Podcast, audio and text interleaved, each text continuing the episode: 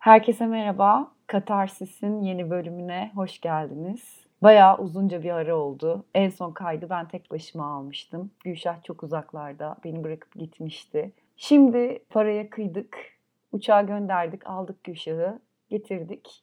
Birlikte bir kayıt doldurmaya karar verdik. Yeni sezonda Film Lovers Radyo'da bomba gibi cap canlı özlenen bir kayıtla tekrar sizlerle birlikteyiz. Keşke yan yana olsaydık gerçekten. Evet, keşke, keşke gerçekten yan yana olsaydık ama az önceki şakalarımız güldürmese de maalesef uzaklardayız birbirimize. Gülşah yine Hollanda'dan bağlanmaya devam ediyor. Bir önceki yayında bir hatamız olmuş. Buradan özür diliyorum kendisinden. Amsterdam demişim ama Amsterdam'da değil arkadaşlar. Nerede? Evet. Kendi söylesin. Groningen'deyim. Ee, ama bu hata sadece senden e, kaynaklı değil. Yani benim annemler de Amsterdam'da olduğumu sandı uzun bir dönem birçoğu arkadaşım. Hollanda deyince direkt e, default orası e, geliyor herhalde akla. Evet çünkü e, Amsterdam hepimizin gönlünde taht kurmuş bir ikinci memleketimiz gibi adeta. O yüzden dediğin gibi Hollanda denilince ilk akla gelen Amsterdam oluyor. Evet yeni sezon biraz heyecanlı başladı gene bizim için. Ee, Neler birinci... yaptın biraz bu sezon başlamadan önce? Biraz onlardan bahsedelim istersen. Valla neler yaptım işte buraya geldik bir adaptasyon süreci işte daha doğrusu gene evdeyiz zaten çalışmaları evden devam ediyoruz ama işte hava koşullarına adapte olmaya çalışmak işte markete gidiyorsun her yerde Flemenkçe yazıyor işte onlara adapte olmak falan gibi küçük e, şeyler dışında her şey yolunda iyi gidiyor. Senin nasıl hayatında büyük bir değişiklik oldu? Evet, benim hayatımda 3 seneden sonra bayağı uzun bir değişiklik sayılabilecek bir süre. İşe başladım yeniden. E, tam zamanlı annelik görevinden kurumsal hayata geri dönüş yaptım. E, adapte olması zor bir süreç oldu. Daha yakın bir zamanda çok kısa bir süre önce yaklaşık 12 gün 14 güne yakın süren bir Covid olmayan grip geçirdim. Hala ses tonumda etkileri var öksürüğü devam ediyor. Böyle fırt fırt küçük küçük burun akıntıları devam ediyor. O yüzden bundan rahatsız olan dinleyicilerimizden şu anda özür diliyorum. Onun dışında genel olarak yoğun, keyifli ama bazen de zor bir süreç geçirdik. Özledik katarsisi ya. Bir sene olmuş evet Gülşah. Ya. İlk kaydı alalı 16 Eylül'de ilk programımız yayınlanmış yetiştiremedik bu kaydı aslında 16 Eylül'e yetiştirseydik güzel olacaktı ama bir seneyi doldurmuşuz valla. Ben bu kadar uzun ömürlü olacağımızı tahmin etmiyordum açıkçası. ne yalan söyleyeyim. Geçen gün e, telefonda Ayça ile konuşurken işte keşke birinci yılımıza yetiştirebilseydik e, işte yeni bölümümüzü vesaire diye konuşuyorduk. İlk bölümümüz neydi ya neyi çekmiştik falan diye konuşmaya başladık ve böyle ikimiz de kitabın ve filmin adını hatırlamadık. Hikayeyi hatırlıyorduk evet yani temasını hatırlıyorduk ama böyle Ayça hatta böyle internetten baktı baş harfini söyle hatırlayacağım falan dedim ama asla hatırlayamamıştım. Üzerinden bir yıl geçmiş ben çok keyif aldım hatta Seninle konuştuktan sonra bir e, dönüp dinledim. Düş yakamdan şeytanda ilk bölümümüz arkadaşlar.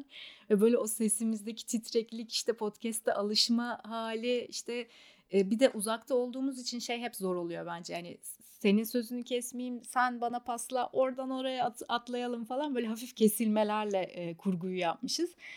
Sonra Onu bir de son ama artık. Evet, son bölümlere o, baktım. O acemiliği attık üzerimizden. evet.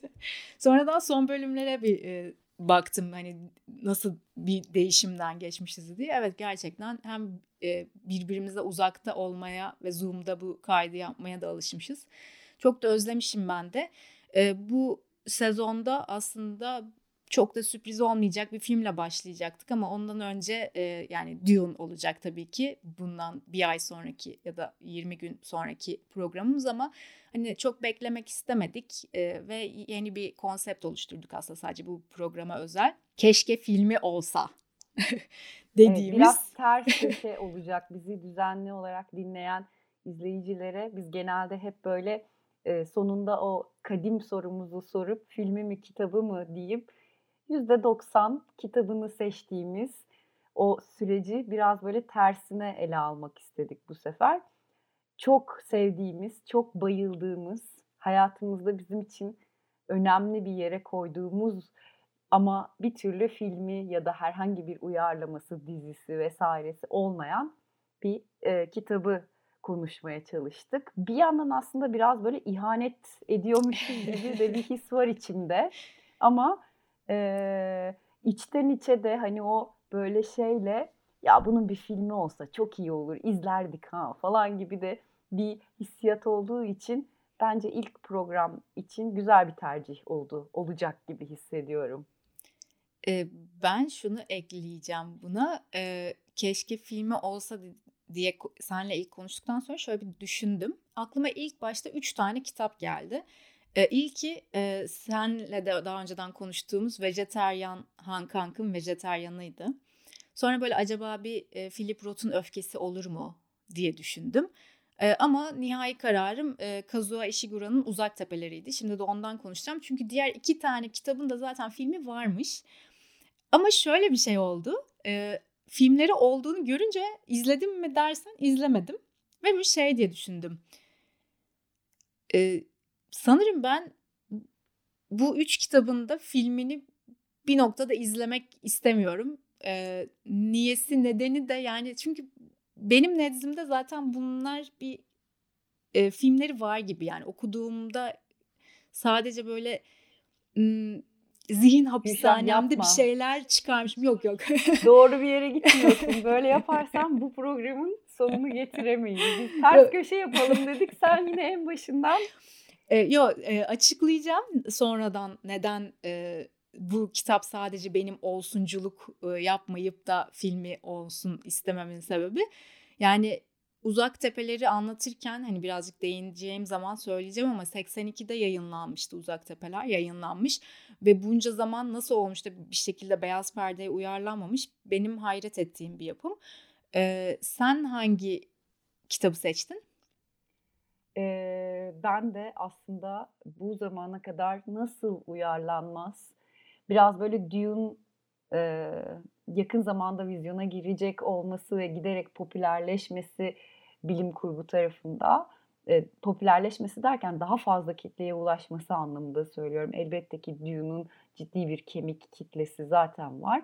Ama hani bilim kurgu denilince benim için e, bilim kurgunun Allah'ı yüce kadın Ursula Le Guin oluyor ve hani onun mülksüzlerinin bu zamana kadar nasıl olmuş da e, Hollywood'un ya da bağımsız sinemanın, Avrupa sinemasının, Rus sinemasının, herhangi bir dünya sinemasının gözünden kaçmış, anlam veremediğim bir şekilde e, mülksüzleri geliyor. Yani mülksüzler de aynı şekilde yine e, 74 senesinde yayınlanmış ama o günden bugüne hiçbir yerde hiçbir şekilde bir uyarlaması söz konusu değil. Bu arada Mülksüzler benim hep elime alıp e, kütüphanemde e, sürekli görüp aldığım ve başlayacağım dediğim sonra böyle hayır sanırım şu an hazır hissetmiyorum şu an hazır hissetmiyorum diye böyle 3-4 kere daha birinci sayfasını okuyup rafa kaldırdığım bir kitap. Onun zamanının gelmesini bekliyorum ben ama bu esnada da senden hani dinleyecek olmaktan dolayı mutluyum neler geçiyor aklından? Mülksüzler? Belki bu yayından belki bu yayından sonra izlersin ve neden filmi olması gerektiğiyle ilgili e, bir şeyler canlanır kafanda. Bu arada izlersin dedin. Acaba e, bu bir işaret mi? Yakında geliyor mu? e, bu arada şundan da bahsedelim. Çok yakın zamanda e, bununla ilgili Film Lovers Radyo'dan takipçilerimize de sorduk bunu. E, hangi e, kitabın filmi olsun isterdiniz diye. Böyle birkaç tane enteresan cevap geldi. Ben de onları almıştım. E, en çok gelen Freni ve Zo, Zoe. Hmm, Freni ve Zoe oldu. Onun uyarlamasını isteyen böyle en fazla talep olan oydu. Bir ikincisi e, Sabahattin Ali'nin Kürk Mantolu Madonna'sı yine çok uyarlasa keşke denilen kitaplardan. E, bu bu ama gerçekten yani Türkiye edebiyatı için e, çok nasıl söyleyeyim tartışmalı bir konu. Yani tiyatrosu uyarlandı, dizisi uyarlandı, filmi uyarlandı. Her sene bir kürk mantolu Madonna bir önümüze geliyor mutlaka ama bir türlü daha böyle hakkını verecek bir şey olmadı. Bence bir tane daha var. O da çok enteresan bir tercih olduğu için onu da almıştım. Aslı Erdoğan'ın Kabuk Adamı. Evet.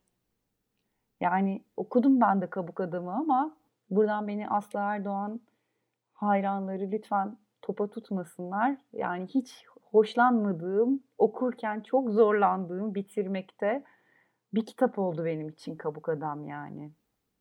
Ha, ben okumadım bilmiyorum. Belki bir göz atabilirim. Evet. O zaman dönersek tekrar konumuza. Ee, ben Ursula Le Guin Mülksüzler neden uyarlansın?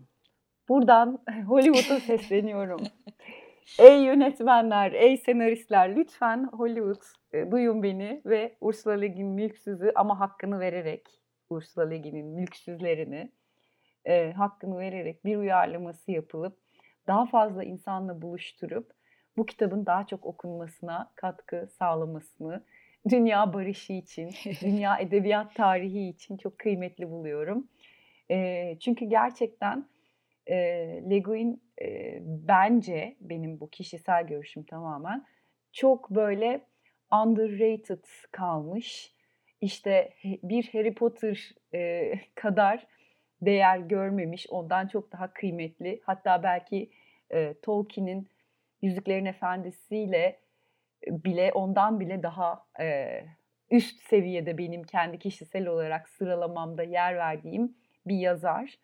E, gerçekten tüm eserleri işte Yer Deniz serisi olsun, Lavinia olsun, Karanlığın Sol Eli, Sesler, e, daha aklıma gelmeyen diğer Ay Işığında Öyküler gibi böyle bir sürü kitabı var ve hepsi gerçekten birbirinden kıymetli. Bilim kurgu ama çok farklı bir yerde benim için konumlanan bilim kurgular.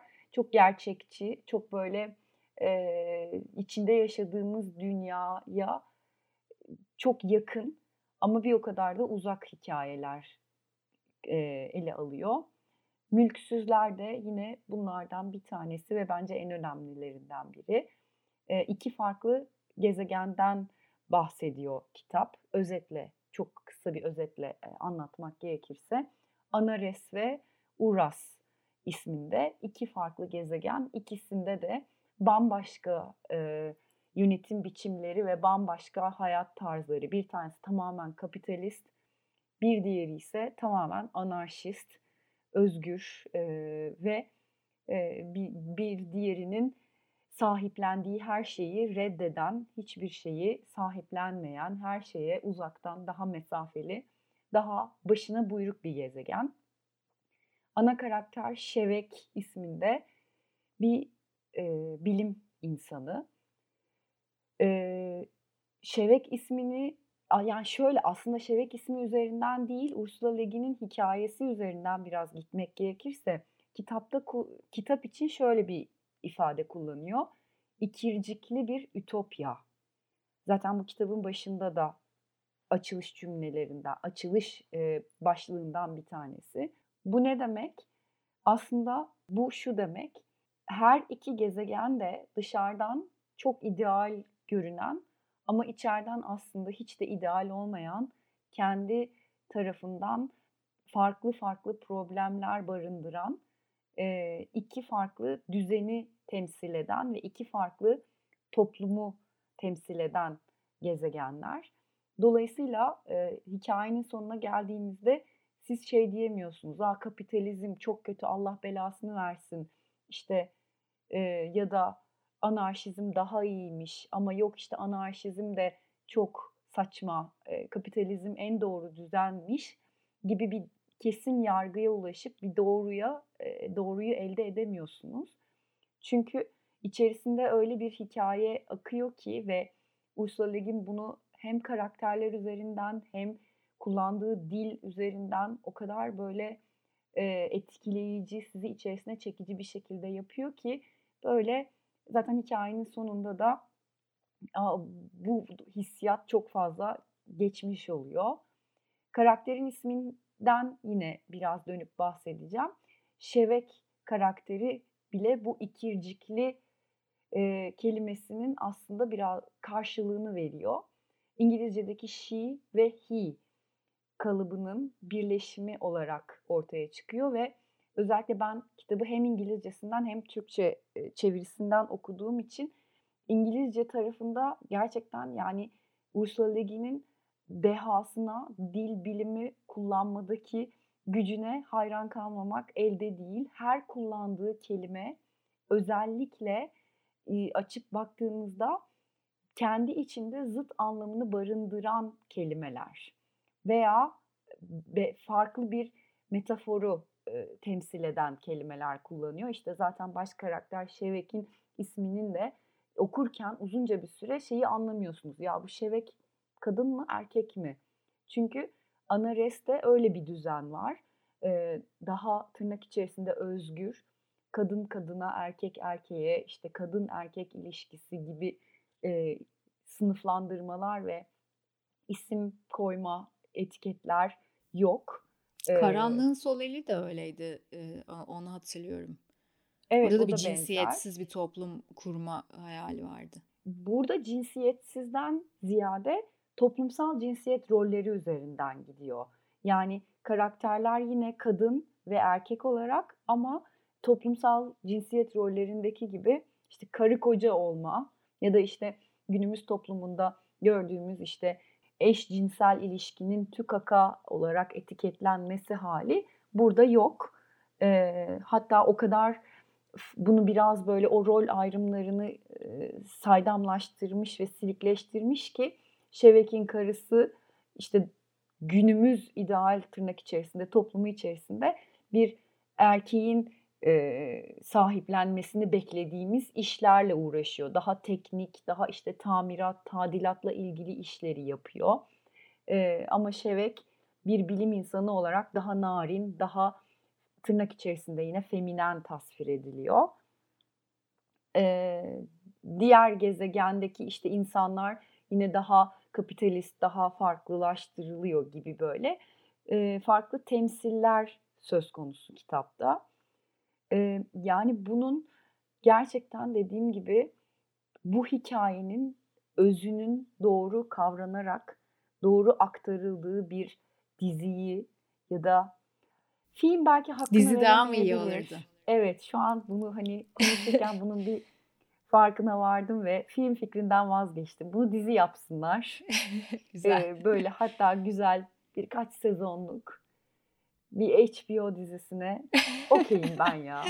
Sözleşmeye imzamı atarım diyorsun. Kesinlikle. E, bu arada çok yakın zamanda Asimov'un Vakıf serisinin bir dizisi geldi. E, Mustafa özellikle lütfen beni podcast'e alın ve ben bu diziyi e, ve As- Asimov'un Vakıf serisini konuşmak istiyorum diyor bana.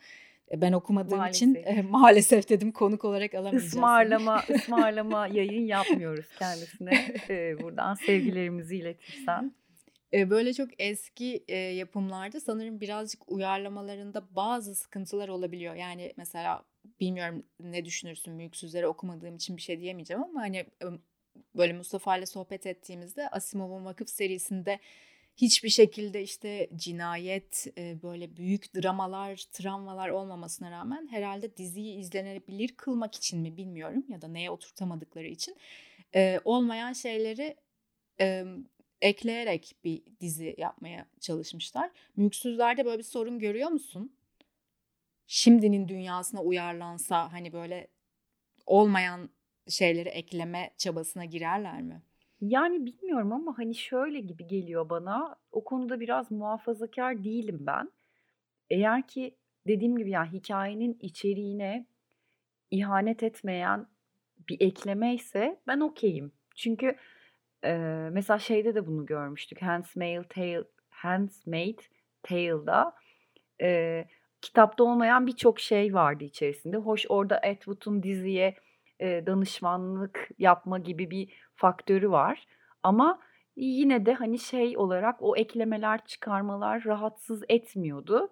E, o yüzden hani bence eğer ki dediğim gibi hikayenin özüne sadık kalacaksa içerisinde olmayan şeylerin eklenmesi beni rahatsız etmezdi herhalde. Ya bir şekilde sanırım hikayeye hizmet etmesi lazım eklenen şeylerinde. Yani hizmet etmesi derken e, sadece izlenme kaygısıyla eklenen bazı şeyler yapay duruyor ya. Senin yarattığın dünyanın içinde ya senin değil tabii yazarın yarattığı ve senin de dahil olduğun dünyanın içinde e, hiçbir yere oturtamadığın e, ama izleyiciye şok etkisi yaratmak belki de bilmiyorum hani yani daha fazla tık almak falan bilmiyorum O yüzden ama. bu dizinin yayın haklarını HBO'ya veriyoruz. Evet o mantıklı oldu. Peki senin uyarlamasını beklediğin, istediğin film daha doğrusu kitaptan bahsedelim biraz da. Ben çok konuştum en başından beri bu kötü ses tonumla özür diliyorum tekrar herkesten. E, ya aslında sen konuşurken e, aynı şey hemen hemen aynı temalardan bahsediyormuşuz ama farklı açılardan bahsediyormuşuz gibi hissettim. Ben de Uzak Tepeleri e, uyarlanması keşke olsa ya da keşke olmasa bilmiyorum işte konsepte oturamadım daha kafamda isterdim. Çünkü o kitapta da gene hem çok tanıdık hem çok tedirgin edici e, unsurlar var. Bunu da aslında tek bir kadın üzerinden belki de iki kadın üzerinden onu da tam olarak e, adlandıramadığım bir karakter kaosu yaratıyor çünkü veriyor. Ve tam da kullanacağım kelime benim de herhalde ikircikli olurdu. Yani böyle bir görev bilinci bir kenarda bir yandan işte o sorumluluklarını e, üstlenmesi gereken bir kadın var. İşte öte yandan e, özgür olmak isteyen bir kadın var. Ben de biraz kısaca bahsedeyim hikayeden. E, Etsuko adında orta yaşlı bir e, kadın e, Nagasaki'den İngiltere'ye e, göç etmiş bir kadın var.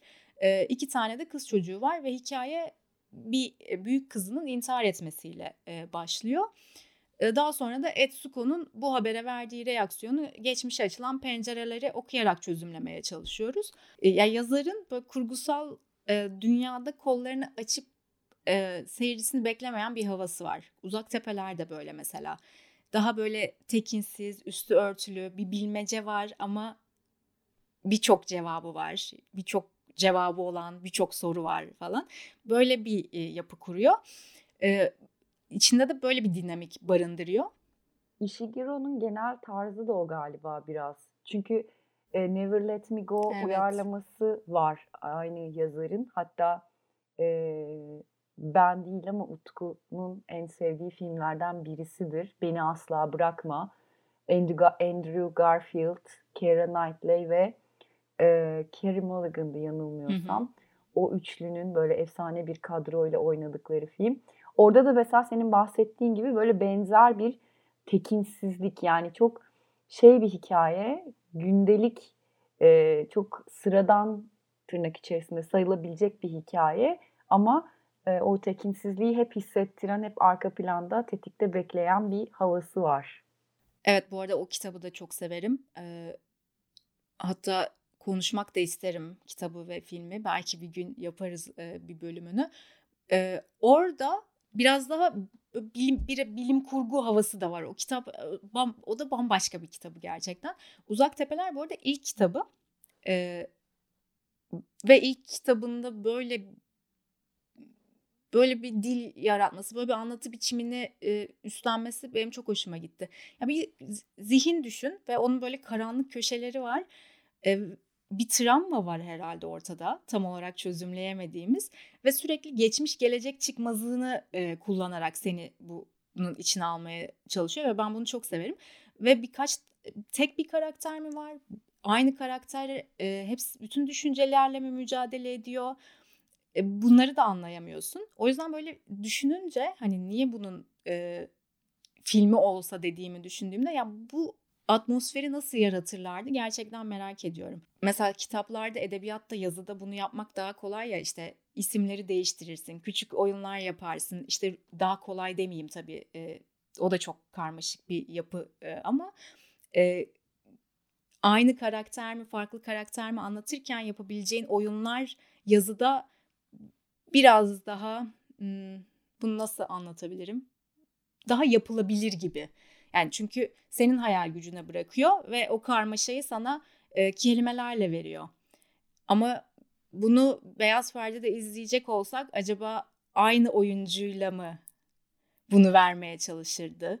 ya da işte spoiler de vermek istemiyorum. Çünkü bu arada bu kitabın spoilerı da yok bence. Çünkü herkes farklı anlamlar çıkarmış. E, hatta şöyle bir şey olmuştu. Biz bunu Alfa 713 etkinliklerinde etkinliklerinde okumuştuk. Buradan da Beste'ye selam söyleyeyim. Çünkü sürekli e, şey yapıyor bu kitabı onu e, bana tavsiye ettiği için teşekkür ediyorum. E, etkinlikte şey demiştik. Öyle bir bitiriyor ki kitabı. Bu bir spoiler değil yani hiçbir e, şeye hizmet etmediği için söyleyeceğim. E, bir iki kelime oyun yapıyor. Seni biz yapıyor ve bambaşka bir hikaye almış oluyorsun bir noktada. Yani senin bildiğin bir şeyi sana öyle bir sunuyor ki e, hayır öyle olmayabilirmiş. Yani aslında okuduğum şeyler başka bir başka bir şeymiş gibi algılıyorsun. Bunun üzerine çok tartışmıştık ve hepimiz bu, bunu bayağı hoşumuza gitmişti. Bu podcast'i yaparken yapacağımızı e, konuşurken bir röportajını okudum. İşte şey e, şu an dönüp ilk basılan e, kitabınıza baktığınızda, Uzak Tepelere baktığınızda ne düşünüyorsunuz diye sormuşlar röportajda Ishiguro'ya. e, Uzak Tepe e, okuyacağım bu kısmını. E, Uzak Tepeler hoşuma gidiyor ama bir hayli kafa karıştırıcı olduğunu düşünüyorum demiş. Sonu neredeyse bir yapboza benziyor ve insanların kafasını bu derece karıştırmakta yazar için sanatsal bir kazanım görmüyorum. Bu e, son derece deneyimsizlik, neyin aşikar, neyin zimmi olması gerektiği konusunda yanlış hüküm kurmak. Ki o zaman vay, bile vay, kitabın vay, sonunu vay. okuyucu tatmin etmekten uzak olduğunu hissediyordum demiş. Ya ben bunu okuyunca bir tık üzüldüm. Çünkü e, ilk kitabı ya bu. Ve ilk kitapta aslında okuyucunun neyden tatmin olacağı üzerine gene belli bir verin var ama bir çıktın yok. Yani e, o çıktıyı almadığın sürece de sen güzel hatalar diyorlar ya bunlara işte o güzel hataları yapabiliyorsun. E, bir kalıba sokmuyorsun kendini. O yüzden ben mesela yazarın bunu söylemiş olmasına rağmen röportajında çok tatmin olmuş bir okuyucusuyum Uzak Tepeler'den. Ben yazarların bu tip açıklamalar yapmasına karşıyım. Yazarlardan ziyade daha doğrusu eser sahiplerinin diyeyim. Benzer şeyler çünkü yönetmenlerde de oluyor. Yani sen ortaya dediğin gibi bir çıktı koyduktan sonra bırak artık onun yorumu e, izleyiciye, okuyucuya, karşı tarafa ait kalsın. Bizim büyük çaresizliğimizi konuşurken Barış Bıçakçı için o yüzden bunu söylemiştim. Yani ben de mesela bir yazar e, veya işte bir üretici ürettiği şeyde anlattıklarını ekstra açıklamasını sevmiyorum sanırım. Yani kim ne alıyorsa onu alsın. Sen zaten 200 sayfaya sığdırmışsın anlatmak istediklerini. Burada tabii anlatmak istediğini değiştirmiyor da bir hata olduğunu düşünüyor belki de yaptığı şeyde. Ama bence hiç hiçbir şekilde hatalı değil. yani gönlü rahat olsun. Biz kabul etmiyoruz. Biz bunu hata olarak kabul etmiyoruz. İşte ama asıl soru hani niye bu kitabı seçtim dersen böyle biraz romantik bir yerden söyleyeceğim. Hani bazı kitapları okuduktan sonra böyle kalbin sıkışır. Hani üst, sana hissettirdiği şeyleri uzun süre üstünden atamazsın. Niye böyle bir his bıraktı ben de çözemezsin. İşte bu kitabı okurken bende bu oldu. Böyle etrafımda sanki böyle bir sis bulutu varmış da işte ya da böyle kulağıma birileri bir şey fısıldıyormuş gibi sürekli tedirgindim. Sürekli ataktaydım sanki böyle bir anda birisi kitaptan birisini çıkacağını hissedecek kadar bir tek, te, e, tekinsiz bir ortam kurabiliyor yani öyle e, düşünüyorum ben. Ve işte bir yandan da çok melankolik. Böyle çok hüzünleniyorsun. Yani böyle senin duygularını alıp allak bullak ediyor. E, o yüzden sanırım bunu kafamda kurduğum dünyayı gibi şekilde görmek isterdim herhalde beyaz perdede. Peki o zaman yavaş yavaş bu programın sonuna gelirken şöyle toparlayabiliriz diye düşünüyorum. Yani yine ikimiz de öyle iki kitap seçmişiz ki muhtemelen filmi de dizisi de olsa günün sonunda biz bu kaydı evet. yeniden alıyor olsak yine kitabını seçeceğiz. yani bir birazcık hani bu programın başını başındaki e, halimizi haksız çıkardığımız bir program oldu yani aslında çok sevdiğimiz kitapları seçmişiz. Belki de işte iyi ki kitabı var ve iyi ki yazılmış bunlar dediğimiz kitaplar konseptiyle konuştuk sanırım. kendimizi yine haklı çıkarıyoruz. Kitabı daha iyi dediğimiz bir e, program olurdu o da muhtemelen. Ay, bu arada bir şey ekleyeceğim. Kazuha Ishiguro sevenler varsa ben böyle bazı e, yazarların röportajlarını YouTube'dan izlemeyi severim ve en kötü böyle top 3 listem e, yapılmış en kötü yazar röportajı hatta dünyada yapılmış en kötü röportajlardan birisi. Sanırım Young Kazuha Ishiguro Interview diye geçiyor. YouTube'a açıp bakabilirsiniz merak ederseniz. İnanılmaz ukala ve inanılmaz e, ırkçı bir gazeteci mi diyeyim artık buna ne diyeyim bilmiyorum. Karşısında öyle birisi var. Ve Kazuha Ishiguro çok genç. 1986'da yapılmış daha bu röportaj. Ve bütün zarafetiyle o ırkçı adamın karşısında soruları yanıtlamaya çalışıyor.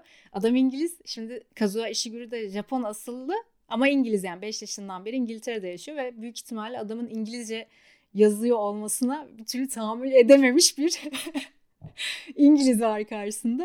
Açıp eğer sabır taşı e, varsa, sabrınız bolsa açıp dinleyebilirsiniz. Yani top 3'tür benim en kötü röportajlar listemde. Kötü röportaj deyince bence ben de şey gibi bir şey bekledim. Ishigiro'nun cevapları kötü olacak. Yok. Müthiş Olmaz, bir zarafetle cevaplıyor. ya şaşırıyor, gülüyor falan böyle ama yani bir de genç ya o o gençliğinin, o toyluğunun verdiği şeyle ben ben şu an olsa büyük ihtimalle e, tokatlar tokatlar yani. Aynen. Özlemişiz ya Ayça valla iyi oldu. Ne güzel konuştuk. Buradan o zaman bir sonraki programımızın da duyurusunu yapmış olalım. Ee, arkadaşlar Dune'u konuşacağız bir sonraki programda. Ee, ayrıca Şöyle programın başında sizler için ciddi bir fedakarlık da yapacağız. Buradan da açıklamış olalım. Film kitabın tamamını içermiyor arkadaşlar. Kaçıncı sayfaya kadar e, filmin anlattığını söyleyeceğiz. Çok uzun bir kitap çünkü. Seriden bahsetmiyorum bu arada. İlk kitaptan İlk bahsediyorum. Kalın bir kitap. Yani o programı dinleyin. Söyleyeceğiz. Atıyorum 256. sayfaya kadar film gibi böyle bazı e, açıklamalarda da bulunacağız o programda. Kimseden alamayacağınız bir tüyodur bu. Aynen öyle. Kıymetli bilgilerde Katarsis programı yine rüştünü ispat edecek bu konuda da. Bir sonraki programımızda o zaman görüşmek üzere. Buraya kadar bizi dinlediğiniz için yeni sezonun ilk programında bizlerle olduğunuz için teşekkür ediyoruz. Teşekkürler. Görüşmek üzere. Hoşçakalın.